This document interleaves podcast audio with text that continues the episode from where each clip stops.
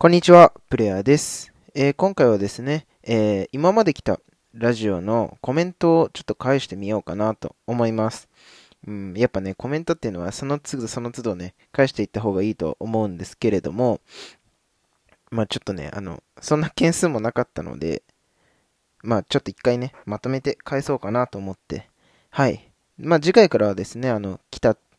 来たたんびにこう返していこうかなと思うんですけれども。はい。ということでですね、えっと、1件目、1件目は、こちらの方ですね、えー、っと、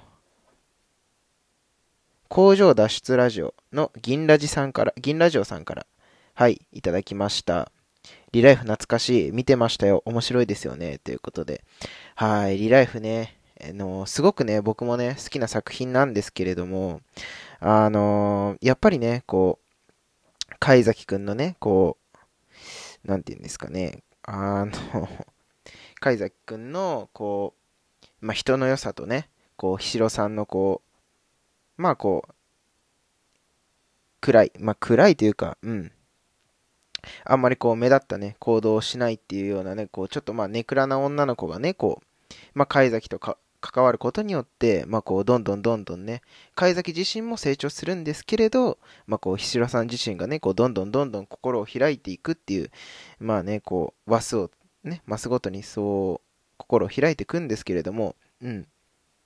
まあ、なんかこう、視点を変えて見るのはすごく楽しいかなと思っていて、うん。まあ、僕個人としてはやっぱりこう、ひしろさん目線で、うん、貝崎と関わっていく、白さん目線で、こう、アニメをね、楽しんでいくっていうのもね、一つ、あの、楽しみの一つだなっていうふうにね、あの、思っています。はい。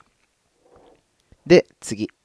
えっ、ー、と、イルシーさんかな？これは。イルシーさんから、はい、いただきました。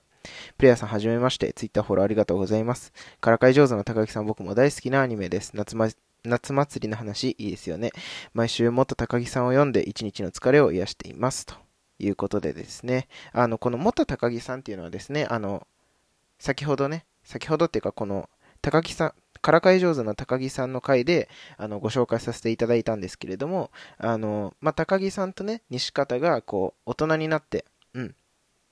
こう、結婚するわけなんですね。うん。で、その時に、あの、高木さんから西方になるので、元高木っていうことなんですけれども、あのね、やっぱりね、からかい上手な高木さんのね、やっぱりこう、夏祭りの話ね、うん。まあ僕もね、ほんと大好きなのでね、あの、高木じゃ、高木さんをね、あの、見る際はですね、本当に、あの、ま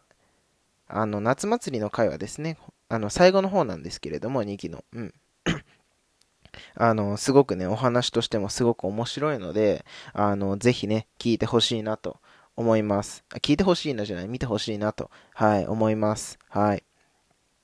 まあ、こんな感じでね、こう、うまく コメント返しできたかどうかわかんないんですけど、まあ、こんな感じで、あの、これからもね、コメント返しはししていこうかなと、えー、思いますのでですね、ぜひコメント、うん、あとはフォローもね、していってもらえると嬉しいです。はい。じゃあまた次のラジオでお会いしましょう。